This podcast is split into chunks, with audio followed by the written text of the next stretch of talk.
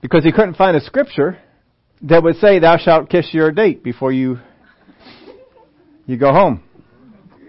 So this went on night after night. Several weeks, months had gone by, and still he was having a hard time with this. So he finally found a verse. You will greet your brother with a holy kiss. And so he um, he brought it up to his, his pastor, and his pastor looked at that, and he says, well, you know, I don't really think it's talking about dating. I don't think that really applies here. So he was once again back in the same boat he was at before. Just not sure what to do. And so once again, nice date, walked her back to the dorm, ready to say goodnight. And all of a sudden, she grabs his face and plants a ten-second kiss on him. He's he's just shocked. And he's he's uh, desperate to know what scripture she's standing on that she would have, have done such a thing. And so she, she grabbed his, his face again and kissed him again. And so now he's just really, really puzzled. And, you know, what, script, what scripture are you using? And she pr- simply said this, do unto others as you would have others do unto you. We've been talking about authority and power. If we're going to operate in the area of authority, we need to have...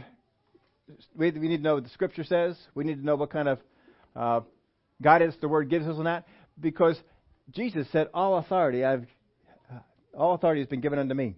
Then He said, "Therefore go," and we go in that authority. And we've been looking at the different places in in Jesus' ministry where sometimes He operated in authority, and sometimes He operated in power. We looked at the fig tree, and we saw that with the fig tree. We saw these three principles that came out of that. First off, say it, believe it, don't doubt it. He said something to the fig tree. He believed what he said to the fig tree was going to come about, and he didn't doubt it. And we spent a lot more time why he said what he said, why he did what he did, all those sort of things. Say it, believe it, don't doubt it. Then he also went on in the same passage of Scripture and talked about prayer. He said in prayer, ask, believe, and don't doubt. We just summarized it. He spent a little bit more, more time on it than that, but basically summarized this way. Ask, believe, don't doubt. There is a difference between asking God for something and speaking to something. That there are times we need to ask God for something, and there are other times when we need to speak to the things that are in our way. He said to the he said to the disciples, if you say to this mountain, be removed and be cast into the sea, does not doubt in his heart, but believes that those things he says shall come about, he shall have the things that he says. We cannot ask God to move mountains when Jesus has commanded us to speak to them. In the same way, the rules that apply to speaking, you don't speak to God the way you speak to things. Some people have gotten off on that tangent, and they think we're here to give God orders. We don't give God any orders. We are submitted to God. He is over us. What He says, we do. We ask in prayer, we speak to things. And so we spent some time on that. We uh, we shared this with you. Didn't put it in your outline today. Put it in one last, last week. Authority needs confidence. Power needs connection. All the miracles that Jesus did are done in either authority or power. Authority being the uh, exousia. Uh, authoritative power, you command a thing and it goes. Remember the centurion? I too am, am a man under authority. I say to this one, go, and he goes. And to this one, come, and he comes. Jesus did some things under authority, and he spoke to those things, and they listened. We used a few examples already. When he faced the storm on the sea, and he was in the boat asleep, and the disciples came and woke him up. That was one situation where you saw they spoke to him instead of asking. Don't speak to God. You're supposed to ask Him the, the, the way that uh, they did. They came to Him and said, Master, don't you care that we are perishing? Of course He does. Don't let don't let the enemy come in and be, make you think that God does not care. God does care. He got up, and what did He do? Oh, God, please stop this storm. He didn't do that, did He? He spoke with His mouth. He spoke to the wind, and He said to the waves. And the disciples wondered at this. They said, who is this that even the wind and the sea obey him? That was authoritative power. Last week we looked at the rooftop paralytic. guy was let down from the, the roof. And Jesus, first off, when he's let down, we saw over in Luke's gospel, Luke told us that the power of God was present to heal. That's a dunamis power. The power of God was present to heal. But when he let them, when the paralytic was let down into the meeting, he said, "Your sins are forgiven." And they all grumbled and complained. Who, how does he have a right to, to do this? Who gave him that authority?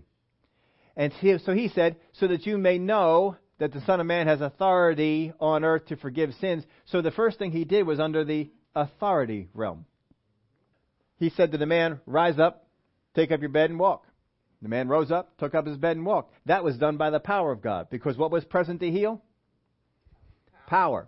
Power comes in when you need to alter a condition that is not necess- that not come under authority. We're going to spend some more time. I got some notes on that to, to help you out, differentiate between the two uh, even better. We put this in your outline last week and just want to remind you of this. Once someone receives the authority, the door is open to receive the power. The man who was on the stretcher had to first off receive the authority. He didn't have a problem with Jesus forgiving the sins. He was open to that. If he was, he would have shut himself down to the power of God the way everyone else did. Remember Luke's account of this? And the power of God was present to heal them. Them is plural. How many got healed in that meeting? One. There was a him who got healed. The power of God was present to heal them, but only a him got healed. The reason only a him got healed is because all the rest of them closed themselves down to the power of God because they shut themselves off from the authority. Once someone receives the authority, the door is open to receive the power. And he spent some time asking them. He gives them some questions of locations and so forth, find out where they were. So obedience to the command proved the first part. What healed him was the, the power of God. We're going to go on here to another miracle. In John chapter five, verse one, after this, there was a feast of the Jews, and Jesus went up to Jerusalem. Now there in Jerusalem by the sheep gate a pool, which is in Hebrew, Bethesda, having five porches. In these lay a great multitude of sick people, blind, lame, paralyzed, waiting for the moving of the water. Now the situations that he talks about here, blind, lame, paralyzed, are generally situations that are reserved for the power of God to heal. And they were waiting for the water to move. Now we get the description. For an angel went down at a certain time into the pool and stirred up the water. Then whoever stepped in first after the stirring of the water was made well of whatever disease he had. So it didn't matter what you came there, what affliction you came in there with. The power of God was in the pool. Remember, authority needs confidence. Power needs connection. There needs to be a connection made in order for the power of God to, to come about. This is why many Christians have missed it. When we need the power of God, we don't seek after the connection. When we try and walk in the authority of God, we don't seek after the confidence. Confidence in authority comes from His Word. But connection is different. The one we keep going back to, the woman with the issue of blood. I know that if I just touch the hem of His garment, I shall be made whole. There's the connection. When she connected and she touched the hem of His garment, you remember what the Scripture said? She was healed in her body. And Jesus turned around in the crowd and He said, "Who touched me?" And His disciples said, "What do you mean, who touched you? Look at the multitude of people that are around you." He says, "No, someone touched me and healing power went out from me." Power. Healing power went out. Healing power went out from Him. And see, there's no authority. Because Jesus didn't take authority over anything. He wasn't even involved, except that He was touched. And she accessed the power. If you are going to access the power of God for something, how are you going to access it? Here's what a lot of people do in Christian circles. This is why we have no success. "Father God, I need to touch Your power. I thank You. I receive it. Amen." Where's the connection? There's not a person in this room, probably not a person in this state, who would go to the Walmart, go to the Home Depot, go to the Lowe's, go to Target, whatever it is, buy a lamp, put the lamp on your your table, and say, "Light." You wouldn't do that, would you? what would you first off do? Find the plug and plug it in. That's the first thing you would do. You would make sure that all that is, is done. But when we come to God, we don't do it. Now, a certain man was there who had an infirmity thirty-eight years. That's a long time, isn't it? Now, thirty-eight years he had the infirmity. Is it God's will for him to have this? Now, here's a, here's a couple ways you go about it. One way that some Christians have gone about it is he still has it, therefore it's God's will for him to have it. It's thirty-eight years he's had it. Now, before we laugh at that, how many times has something affected you for a year, two years, three years, and you've come to the point where I guess this is just something I have to carry? thirty-eight years. Now, this man has not gotten to this point. How do I know that? Simple. He showed up at the pool. He's had this infirmity for thirty-eight years. And he's still showing up at the pool to get healed. When Jesus saw him lying there and knew that he had already been in that condition a long time, he said to him, sometimes the questions that Jesus asks, now understand they are incredibly profound. But we look at them and we think, what? What do you, what do you do? Do you want to be made well? If you had this infirmity for thirty-eight years, do you think you would want to be made well? If you showed up at the pool, which is the place where healing happens, wouldn't you think that would say, I want to be made well? But what's Jesus say? Do you want to be made well? If Jesus is going to ask it, there's got to be a valid reason for this. The sick man answered him, Sir, I have no man to put me in the pool when the water is stirred up, but while I am coming, another steps down before me. All right, now that says a whole lot to us right there. This man has had this infirmity for thirty-eight years. He shows up at the pool. Other people have to bring him. Other people bring him to the pool. He sits there at the pool, waiting for the water to move. But the people who bring him can't stay. They have to leave. And so he's there at the pool. How is a lame man going to beat everyone else to get in the pool? How are you going to do that? You got people that are that are blind. All you got to do is, there's the water. That's all you got to do. Point them in the direction of the water. And that's it. This guy, he he can't get in. Sir, I have no man to put me into the pool when the water is stirred up, but while I am coming, another steps down before me. So he's been in this situation before. The water was stirred up. He saw the water is being stirred up, but someone else gets in there before him. So what's he do? Comes back on another day. And he comes back again. And he comes back again. And he comes back again. How many of you would quit going? If you had been at the pool, you saw that the water was stirred up, you saw people went in, you saw someone come out and was healed, and it wasn't you. Unless you can find a way to take care of the problem of getting into the pool, some of us probably have a hard time still showing up. Sir, I have no man to put me in the pool when the water is stirred up, but while I'm coming, another steps down before me. Now, there's something you got to learn about Jesus. And Jesus does what the Father tells him to do. This is what we have to learn about Jesus. It's important to get to know this. Put this in your outline for you. Jesus is not attracted to those in need, but to those in faith. How many people are at the pool? More than one. We can say that, right? Because we know that someone else has always beat them in, so there's at least one other one there. But it would seem that there are many more than just one more. Jesus does not spend any time with anyone else. He spends time with this one. Because Jesus is not attracted to need. He's attracted to faith. That's important to know, because how many times when we are asking God for things, do we promote our need instead of speaking our faith? God, you know, I've got this thing. If I could get rid of this thing, I could do this and this and this for you. If this and this and this would happen, then I could do this and this. We're bartering with God based on need. Put this in your outline too. I think you already got this one. But Jesus does not assume by our actions that we desire to be healed, but by our obedience. Just because you came to the pool does not mean you want to get healed. Understand this, folks. Just because people show up at the prayer line doesn't mean they want to get healed. Some people like the attention their sickness brings to them. But by our obedience to His commands, even if the actions are of great inconvenience. Now, our action sometimes yields a specific command from God for us to obey. Some, uh, sometimes, like with this guy, his, act, his actions brought about a specific command. This shows us a real huge key here. Jesus said to him, "Rise, take up your bed, and walk."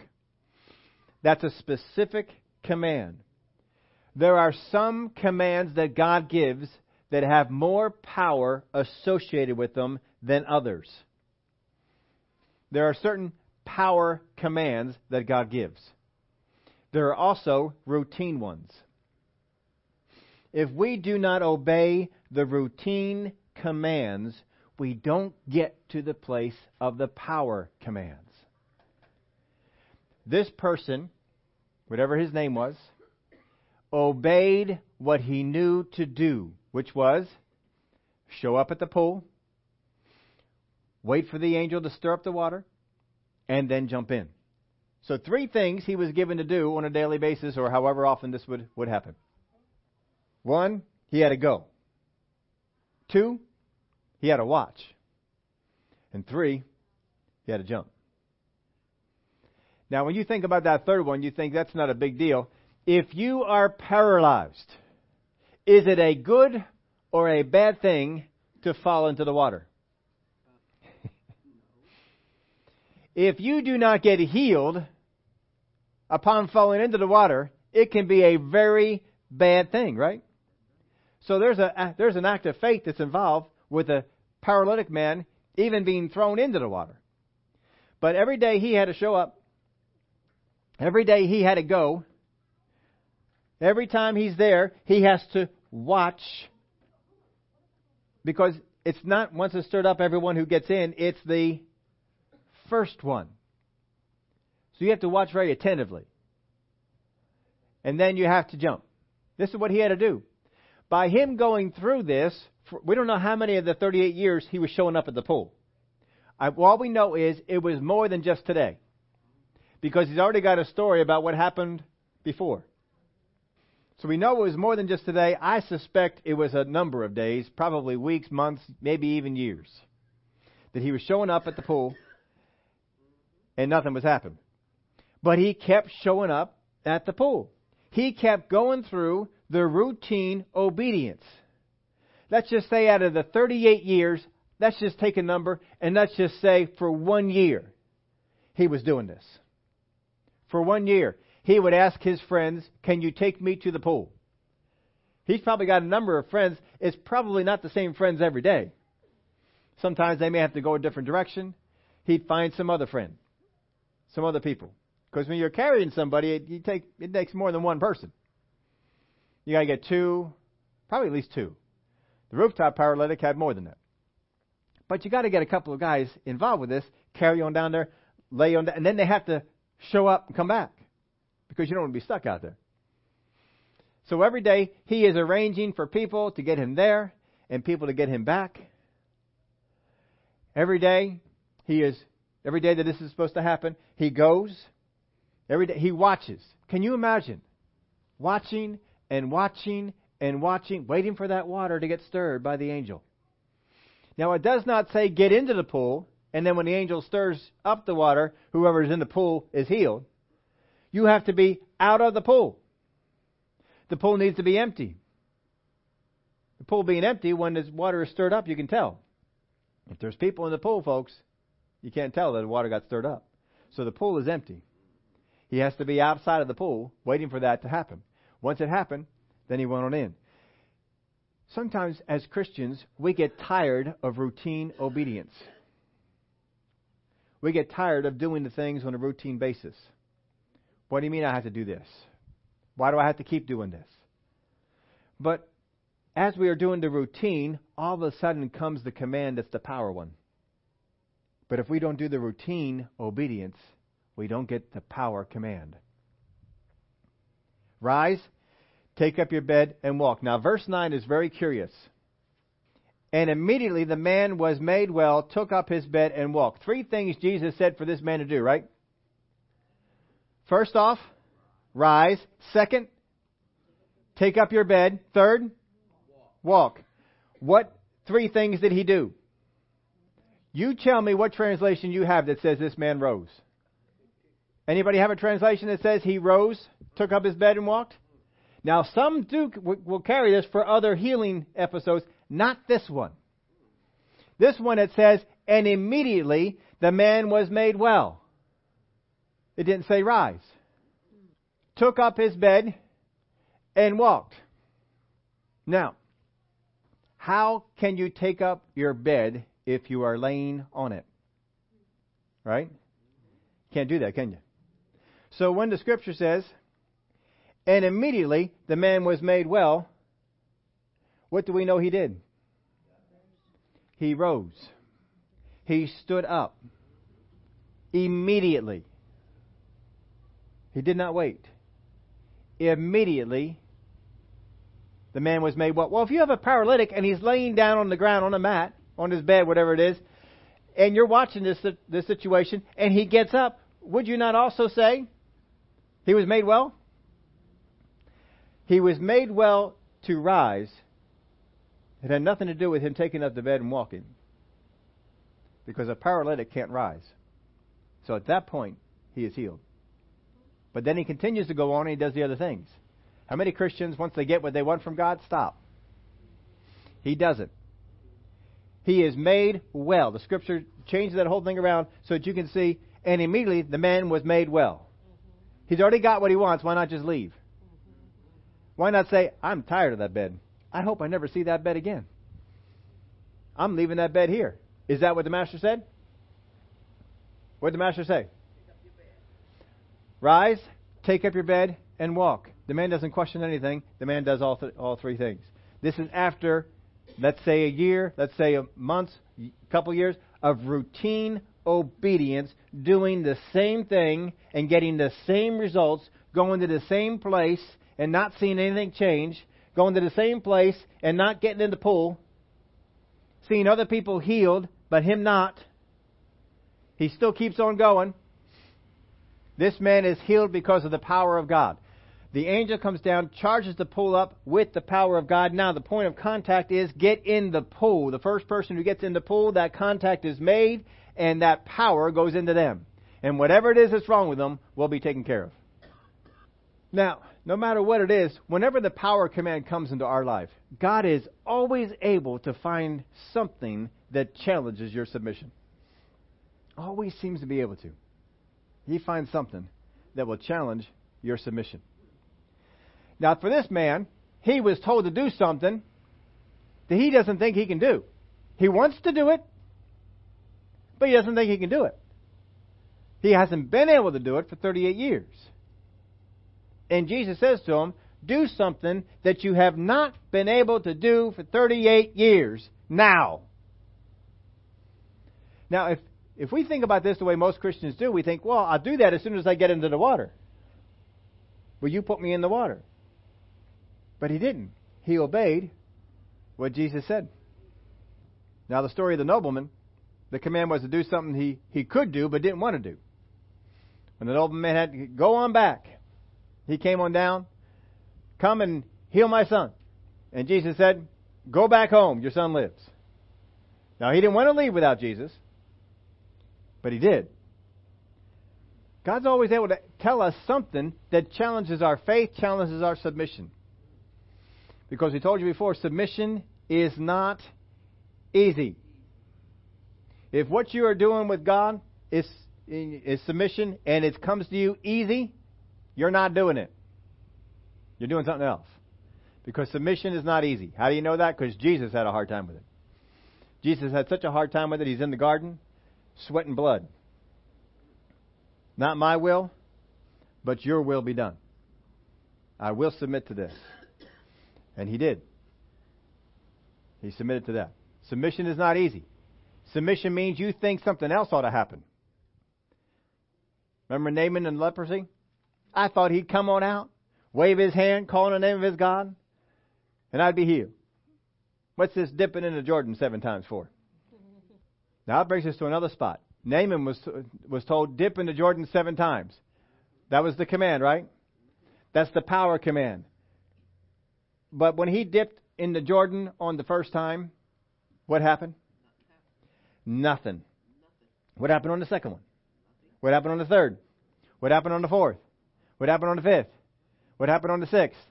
What happened on the seventh? Healed. Healed. See, we don't always like to go through those other ones that set up the, the power one. But it's it's important that we go through the, the ones that are routine to get to the power one. Don't ever despise the routine that God has you in. Joseph was in a routine. We we spent some time on this a, a while ago. Joseph was in a routine. He was in a routine as a slave. He was in a routine as a son. And he's in a routine as a prisoner. And in that routine, all of a sudden the day came. All those years. And finally the day came. It was the power day. And he went from prisoner to second in charge of the country. Hmm. Your obedience to the routine sets up the power. That's what sets it up. That's what we need to do. That's why whatever ministry you get in, whether it's here, other churches, wherever it is, every place has, as we talked about them, guidelines. Remember way back in the beginning we talked about guidelines? Worship team, ushers, um, folks who come on up and minister in different ways, they all have guidelines. They have things to do. It's those routine, it's obedience in the routine that sets you up for the power commands.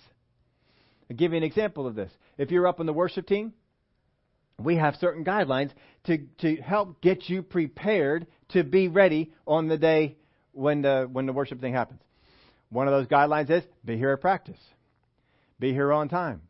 We have it laid out as to how the, the practice is to go for the purpose of, because for all these things, we go to God. God, we're having a problem. How do we overcome this? We seek after God. God says, do it this way. We do it that way. We go after that thing. And that, And when people do it, just using the worship team, we could use any, any of the ministries there. When people do it, and we go through the routine, and we are prepared, we show up on Thursday, we've gone through all the songs, we know the songs we're going to do, we get the songs down. Then when it's time for Sunday morning worship, and and God wants to do something special, He can use you, because you're not thinking about all the stuff you have to do. Because you went through the routine obedience. You know the, you know the song. If you had to keep thinking about the song and the notes and the words, how can God lead you to do something different? How can God lead you and give you something extra? How can God do it? You're over there fiddling with all that. They taught us this back in, you know, as we were going to school. They taught us this. They said you have to know... You have to know where it is you're going when you're when you're getting up there to teach. You should know all the scriptures. You should know all the all the places to go. Because if you want to get up there and have God minister to you, if you got to keep thinking about where you're going, I used when we did a, a teacher's class, I used this example. This is uh, the way that they put it, a picture to me. Uh, from here to Tulsa, Oklahoma, we've driven that path many a time. Many times we've gone from here to Tulsa, Oklahoma. And uh, we enjoyed it. We did it when our kids were little. Kids loved the trip. We had different places we like to stop and do things on the way. But basically, if I'm going to tell somebody, how do you get from Tulsa, Oklahoma, or from here to Tulsa, Oklahoma, or basically any place? If you want to get from any place, the first thing you need is a starting point. The second thing you need is end. If you go up on Google Maps, the first thing Google wants to know is, where do you want to go? Second thing I want to know is, where are you leaving from? Once it has those two things, if you don't give it those two things, you cannot hit the direction button. It can't give you directions if you don't have a beginning and an end. So you get a beginning and an end. If I'm going to tell somebody how to get from here to Tulsa, Oklahoma, it's real simple. I tell them just simply this. You get on seventy-six, Pennsylvania Turnpike. You get on seventy-six. You take seventy-six out to Route seventy. You take Route seventy out to forty-four. and you're in Tulsa. That's it. Three things. Three-point sermon. seventy-six, seventy, forty-four. That's it. Now, see, I know that down. So because I have that down, I can start talking about other stuff. Now, when you get off seventy and get into forty-four, it's a real confusing part. Real, real tough area because you're going through Saint Louis and there are some tricky spots. It's real easy to miss the exit that you need. So you need to be real attentive when you're over there. Don't get distracted by the great-looking arch and the mighty Mississippi River and looking at all these things. You've got to keep your eye on where you need to go. And know what's what's going on there. And, you know, I might tell them some other things about seventy. Route seventy, the first time we started doing it, you know, Pennsylvania, fifty-five miles an hour. fifty-five miles an hour. All the way on through, fifty-five miles an hour. Get out to uh, to Ohio, seventy-five. Oh, yeah. seventy-five miles per hour. You can go on down the road there. I think some spots I even saw a few things, eighty. You may tell me I didn't, but I'm pretty sure that I did. And you can just flying on down there on the road. Oh, that's that's real nice. And if if you want, when you're over in Missouri, there's a couple of real nice caverns that you can stop in. I might tell you about some of those things, and might tell you some of the things you can do on the on the way. And as you go, you can see a sign that says Merrimack Caverns, Jesse James Hideout. And you may say, oh, I'd like to go check that out. And so you can veer off the road and go check out the caverns because you know the directions. What are the directions? seventy-six to seventy to forty-four. You got that down. forty-four takes you right into the city. And so you can veer off on anything that you want because all you have to do is get back onto either seventy-six, seventy, or forty-four. And I'll take you there. So the more you know the route, the more you can go off on some tangents and do some other things. The more you know what God wants you to do, the more God can come down and say, now do this. Go in this direction. Take it this way. The more that you can do that. We, you know, Angel comes out here and she does worship for us sometimes. Wonderful job that she does. And we've we've always had this discussion. We had this. We don't talk about it behind her back. We talk about it right in front of her. That Angel will give you six songs and use one of them. She'll use one of them. That's it. And, uh, and then she'll use a second one that she didn't give you. And then go with a third one that you don't even have. This is the way that she'll... But she's able to do that. And she just flows. You watch her up there, and she just flows.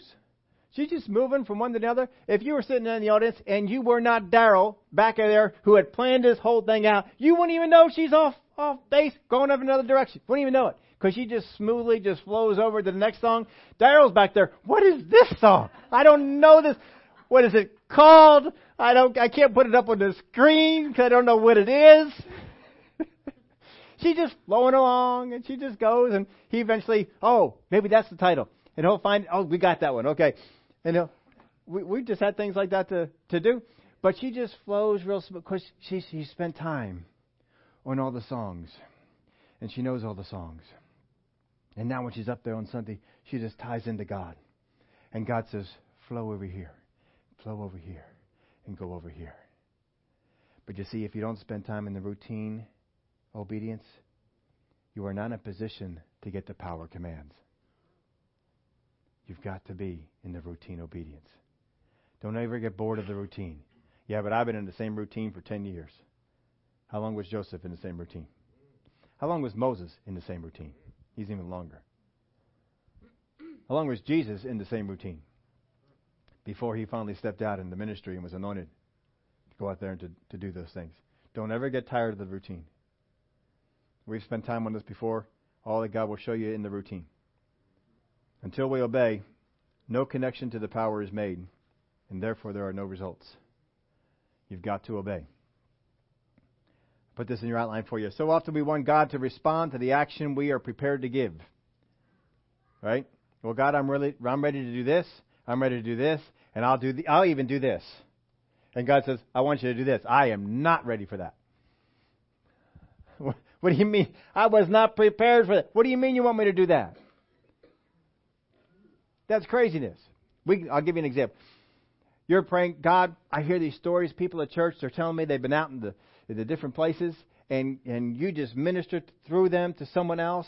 I want you to use me that way. And that's your prayer. You ask God for that. And so you're uh, sitting at home, minding your own business, and it's a rainy day like today. Not only is it rainy, it's cold and rainy. And all of a sudden it comes up on the inside of you. Go to the store and get some milk. You look in the refrigerator, you notice, I don't have any milk. I guess I do need some milk. You look outside, I don't want to go out in that. I don't need milk that bad. I'll wait till tomorrow, and I'll go get the milk tomorrow. What do we do? It may have been that you have been doing the routine obedience, and now God gave you a power command. Go to the store, get some milk. And you didn't go. And he had an opportunity for you there at the store, just like you heard other people doing at the at the church. And you missed it. And you'll never know about it. Because you went the next day, got the milk, went on home. See, it was no big deal. I did fine without the milk before. We got to be listening to these kind of things. God will sometimes tell you some stuff that, first off, I can't do it. I don't want to do it. There's all kinds of reasons we have for, for the thing. Rise. Take up your bed and walk. How many Christians, not you, I'm sure this is not talking about you, but how many Christians do you know who out of their mouth would say, but I can't get up? Now, I don't know how many people said that to Jesus. Because if anybody said that to Jesus, there was no power, there was no connection, there was no healing. They didn't get in the Word. The ones who got in the Word are the ones who did what? Got up. We have Jesus saying this a few times. Rise. Take up your bed and walk. And they rose, took up their bed and walked. When we get to heaven, I bet there's a story in there where he goes up to somebody and says, rise, take up your bed and walk. And they say, what? They don't rise, they don't take up their bed, and they don't walk. But this person did. God moves on our behalf when through obedience we open the door. Obstructions to receiving from God are more often born of a lack of obedience than a lack of faith action. We sometimes want to say, well, I got to do some kind of faith action. People that are sick, they got their medications. I'm going to throw away these medications. That's what I'm going to do. I'm going to throw away these medications. But God didn't ask you to throw away your medications. He asked you to do something else, but you weren't prepared for it. Verse nine. And immediately the man was made well, took up his bed and walked, and that day was the Sabbath. The Jews therefore said to him, who was cured, it is the Sabbath. It is not lawful for you to carry your bed. That's what they got a problem with. Oh. He who made me well said to me, take up your bed and walk. Then they asked him, who's the man who said to you, take up your bed and walk? But the one who was healed did not know who he was, for Jesus had withdrawn, a multitude being in that place. He didn't even know who the man was who said, rise up, take up your bed and walk.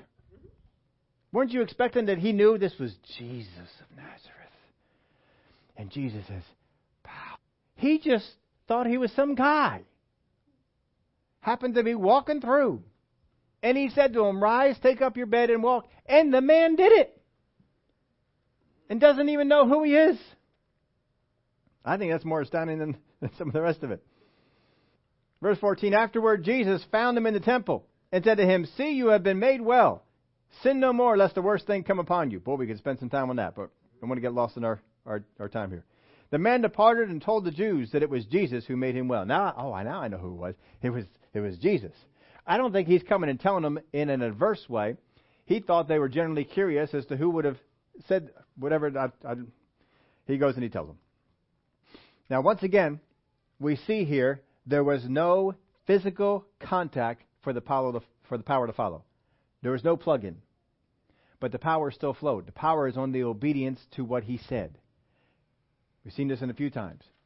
That a lot, many times the power isn't just because you touched the hem of his garment. Isn't because hands were laid on. It's simply because you obeyed what God said to do. One more area of Scripture. John chapter two, verse one. You know this one well. On the third day, there was a wedding in Cana of Galilee, and the mother of Jesus was there. Now both Jesus and his disciples were invited to the wedding. When they ran out of wine, the mother of Jesus said to him, They have no wine. And Jesus said to her, Woman, what does your concern have to do with me? My hour has not yet come. His mother said to the servants, Whatever he says to you, do it. Now, we could spend some time telling you why he uh, spoke with her this way, but basically, you know, he's referred to her as woman before when he's up there on the on the cross. But um, basically, Mary is coming to him as her son, asking him to do something as God's son. He says, My time has not yet come. But he, she says this, Whatever he says to you, do it. Now, there were set there six water pots of stone, according to the manner of purification of the Jews, containing twenty or thirty gallons apiece. Jesus said to them, Fill the water pots with water, and they filled them up to the brim. They, there's no delay to decide if the commands are right. They just do it. She's the, the mother, Mary, she says, Whatever he says, do it. Whatever he says, do it. And so Jesus comes to him and says, Take those pots there and fill them up with water. No delay. They go right out, no argument. They go right out there and they fill them up. Does anything happen? No. As far as we know, nothing happens. That's not the power command. And he said to them, and when it says they filled them up, they filled them up to the brim. They filled them all the way up to the top. Now understand, they didn't have a hose. You didn't turn the spigot on, the water come running down through the hose and fill up the pots. You had to go carry the water, go find the water, carry the water with the bucket and put it into the, the thing, go back and get another bucket. So when you fill it up to the brim, you're doing something. He said to them, Draw some out now and take it to the master of the feast. Now, if you were one of these guys, one of the things you might want to say is, That's easy for you to say.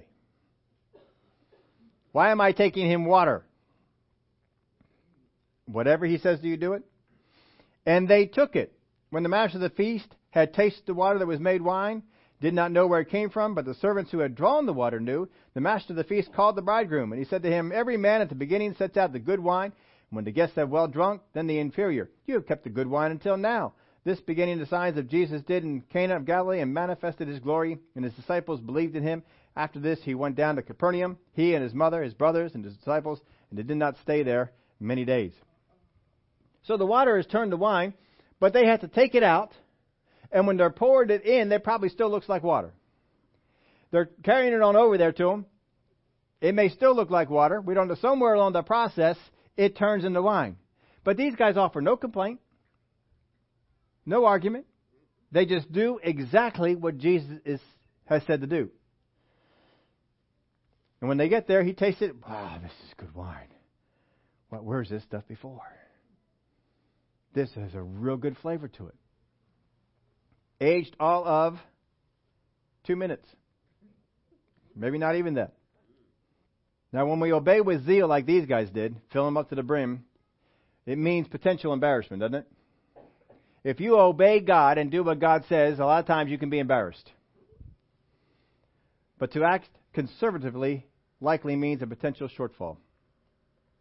Now, his commands precede his power.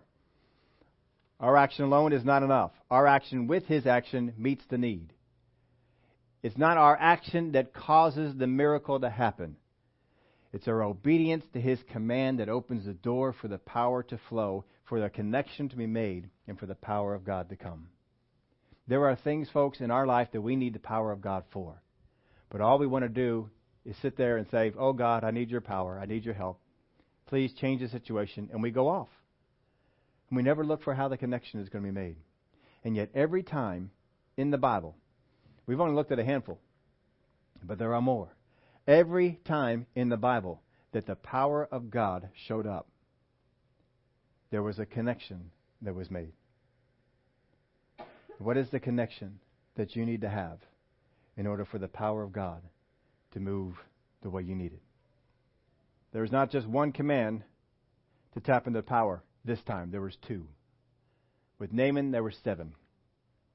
Different ones or different numbers. Do this. All right, now do this.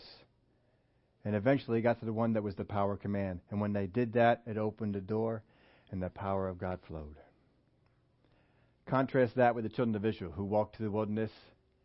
How many times did they shut the door on the power of God?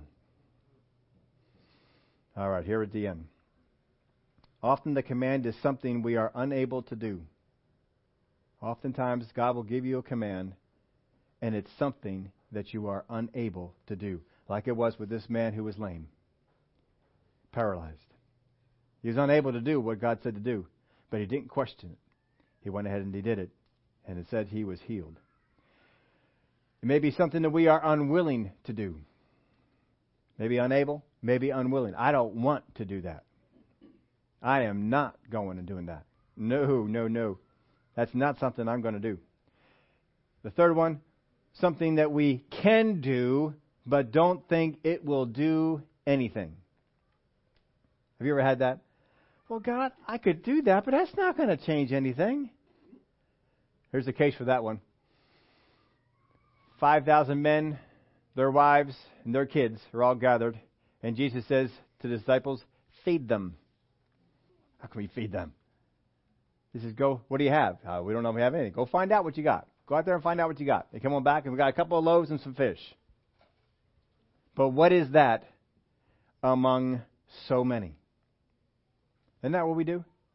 We look at it and say, what is this with such a huge need? The the widow woman with the oil in the Old Testament. Elisha says to her, go get pots. Fill the whole house with pots. Once you do, close the door. That little bit of oil that you got, that is insignificant in itself, will not run dry until all the pots are filled. We are unable to do, we are unwilling to do, we can do, but don't think it will do anything. What has God spoken for you to do? Now, sometimes we say, well, God hasn't told me anything yet. I don't have any kind of a power command just yet. Then continue in the routine. What is the routine that you are doing for God? What is the thing that you do for Him every day? Keep doing that. Keep showing up at the pool. Keep having people carry you over to the pool. Keep watching to see what's going on in the pool and be ready to get in. And just in doing that, Jesus is brought over to Him. He is attracted to Him and Him alone. And to Him He gives the power command. Rise, take up your bed, and walk. That day started out no different than any other day for Him. It started out exactly the same. You will have days that start out exactly the same as they were before.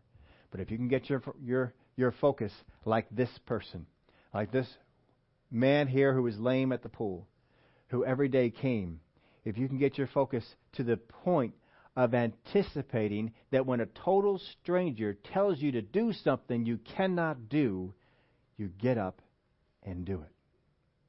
That's how much He maintained this can change. That attitude, this can change.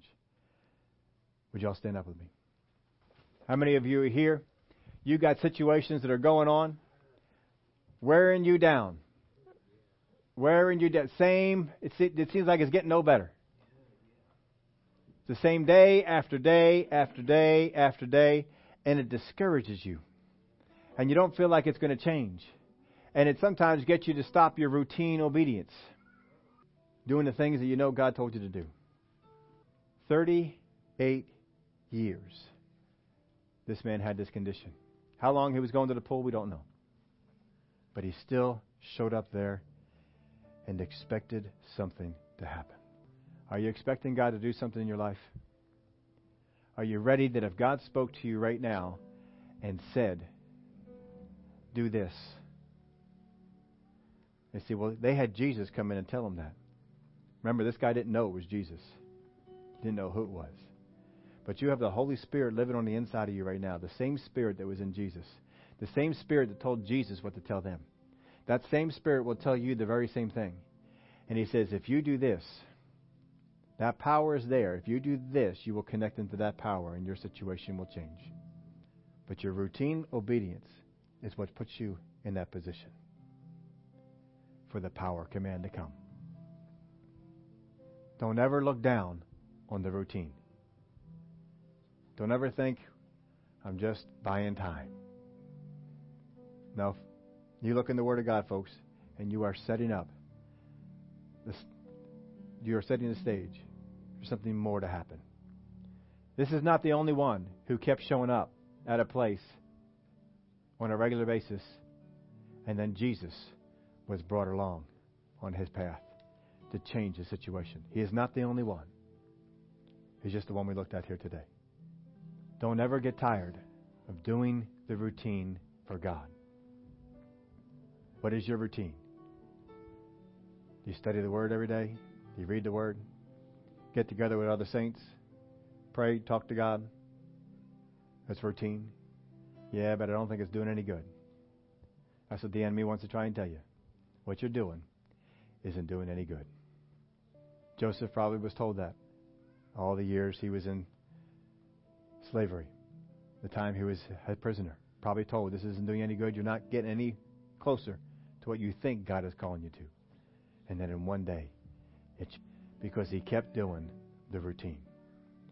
And he kept his attitude up. How's your attitude? How's your routine? Are you ready that if God were to speak to you this afternoon, tomorrow, that you would obey? Because once the power command comes, it comes one time. And you have the option at that instant to obey or not. This is not the only time that a power command came and instant obedience was needed. That's just the only one we looked at today. Would you bow your heads with me? Father, I thank you for the help you give us to change our life.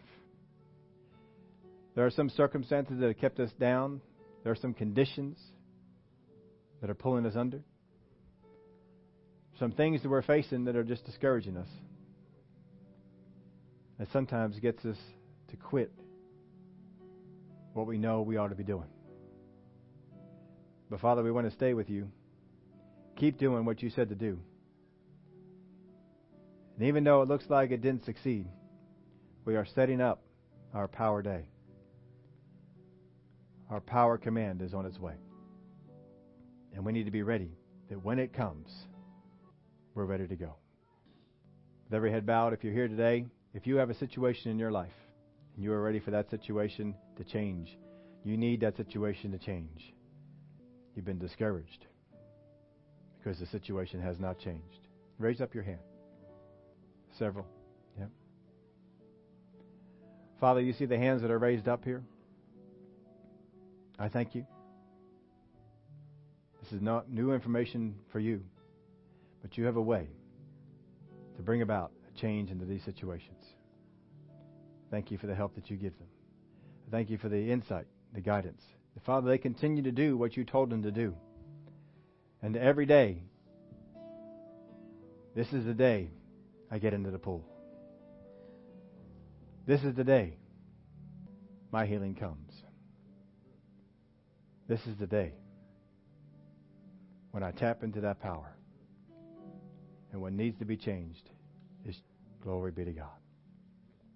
We thank you for it in Jesus' name. Glory to God. Well, a couple of uh, praise reports. Anyone, anyone else have a praise report? Didn't uh, get that in? Okay. You can be seated if you want to while I read these. Read over. My wife is not here to read these today. For those of you who didn't hear, her father passed away this week. And um, uh, it was an unusual situation that brought that about. He was uh, home alone. His wife was uh, traveling at work, and uh, she was having a hard time getting in touch with him. And so she asked the neighbor to go on over to the door and, and check, and he the door was locked. He neighbor couldn't get in. So they broke into the house, and they found him on the on the floor. He was uh, he had died of a, what they, at least at the time, thought was a heart attack. I don't know that they've shed any more light on that. That was the early suspicion. So um, she found out about that on Friday, and uh, the some of the brothers went down, I believe, yesterday to try and help take care of some of the things that were going on. He he lives down in Maryland. So she just uh, was a little little down about that and and uh, stayed home to. Um, The, the questions, you know, when it's when it's real, real, real close to you, the, the questions sometimes can uh, can hinder, or be hard for you. But anyway, here's some praise reports that we had that came in. Candy said, I received a financial gift Friday. Uh, Publishers Clearinghouse. It was unexpected. Uh, usually, most things are expect, unexpected from Publishers Clearinghouse. It was only ten dollars, but I thank God. Nevertheless, maybe next time it will be the big one. Phyllis Jab- uh, Jacob said, for forty-eight hours, I battled the worst sinus and cold symptoms uh, I ever had. Didn't think I would be even here today, but God's plans are better. Thanks for the healing and the tender, loving care her husband gave her as a as a nursemaid. Um, and praise God for that. And then we have uh, one prayer request. That was all the praise reports. Got a little low today. Uh, Susan said, "Mom hasn't been feeling good. We uh, do that from, from last week, and they didn't. They had the doctor's appointment this week, right? And there was no, um, and one other one tomorrow. So we need to pray for wisdom for these doctors to get her medications right, and uh, and her medications are not off. So, all right, let's all stand up. Let's pray over this, over this. And Father, we just thank you that you can give doctors wisdom that they need to to not give her medications that her body does not need, that her body is not receiving, and to correct the ones that she, she does need. Father, we thank you for the wisdom that you give her, that you give to them, that they would know what to do for her, and that her body would respond. Right now, body, we just call right now that you just get in line with whatever it is that is going wrong with your reaction to these medications. In Jesus' name, we command you right now. We just agree our faith, Father, with hers. We know where and where the, where, where the situation is. on, on the, we, we know where faith is, Father, on this. I thank you, Father, that her faith is built up in you. We give you the glory and the praise for it. In Jesus' name, amen. Amen. Glory to God. Boy, it sounds like they're having fun in there. I pity the parents who have to pick them up and take them out. Wednesday night, we are going to be here, and uh, on the for the Wednesday night service, we're going to be over in Second Kings chapter eleven. We're going to be what we call the Dark Ages of Israel's history. This this period of history has been blocked out in the Gospels. It was not covered. The only, only period of the Kings that was not covered in the Gospels, when Matthew gives the entire genealogy from David to, to Jesus. This section is completely blocked out. So we're going to look at that, why it's blocked out. We're going to look at someone who usurped the throne and someone else who did something that allowed Satan to do to God's blessed line what God was doing to Ahab's line. So that's going to be, and we're going to show you what that means for us today, because these stories are not just in there for us to hear about them and, oh, it's a nice story. They help us out with what we're facing today. We're going to be into that. seven thirty on Wednesday night, we'll be be there for that. And there is no men's breakfast this Saturday. Uh, Brother Keith has to be out of town, so he um, uh, won't be able to, to be here for that. So we'll have uh, have that next week. But we do have the car show coming up for the men. So all you men, uh, Friday night coming up, uh, I think the last Friday in January is usually when it falls. Any of the guys who want to come along for that. We have a great time going out to the car show, and then afterwards we have our, day, our yearly feast at Dave's Famous Barbecue. Dave, our famous Dave's, whatever they whatever they call it. It's just Famous Dave's. All right, just Famous Dave's. So we'll be out there for that one. Have a great rest of the day. Greet some folks before you get out of here.